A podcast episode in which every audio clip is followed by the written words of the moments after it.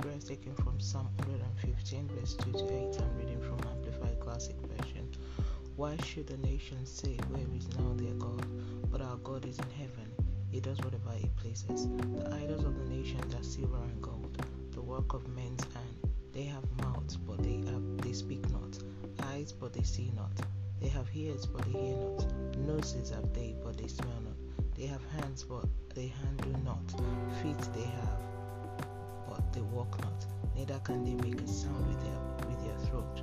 They who make idols are like them. So are all who trust in and lean on them. Let's move on to the prayer point. Almighty God, I worship your majesty and glorify your holy name.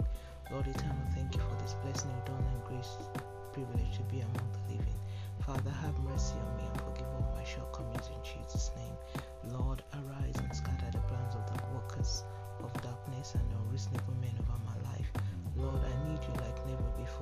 through for me in Jesus' name.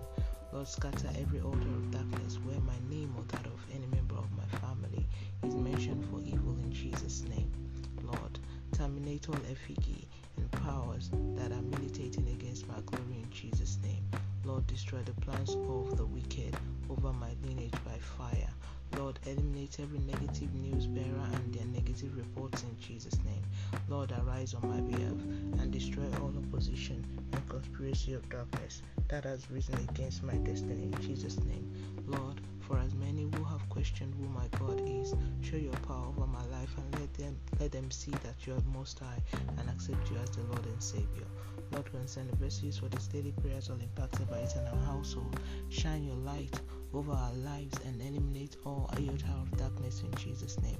Thank you, eternal rock of ages, for answer prayers in Jesus' name. Let's move on to daily confession. Sin shall not have dominion over me. I am operating the power of the Word of God. In the righteousness of God in Christ Jesus by faith, as Jesus is am in this world. The Lord has risen on my behalf. And he has brought down all negative altars erected against his purpose for me. The Prince of Peace has spoken his peace over my life. My life will never be a specimen in the covenant workout of iniquity. Jesus is in charge of my destiny, therefore my destiny can never be truncated in Jesus' name. Amen. And that's today's prayer from being inspired by his word. Today is the 21st of September 2023. All glory be to God. Hallelujah.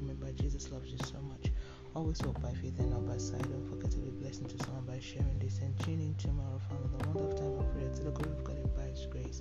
Have a wonderful day. God bless you. Jesus is coming very, very soon.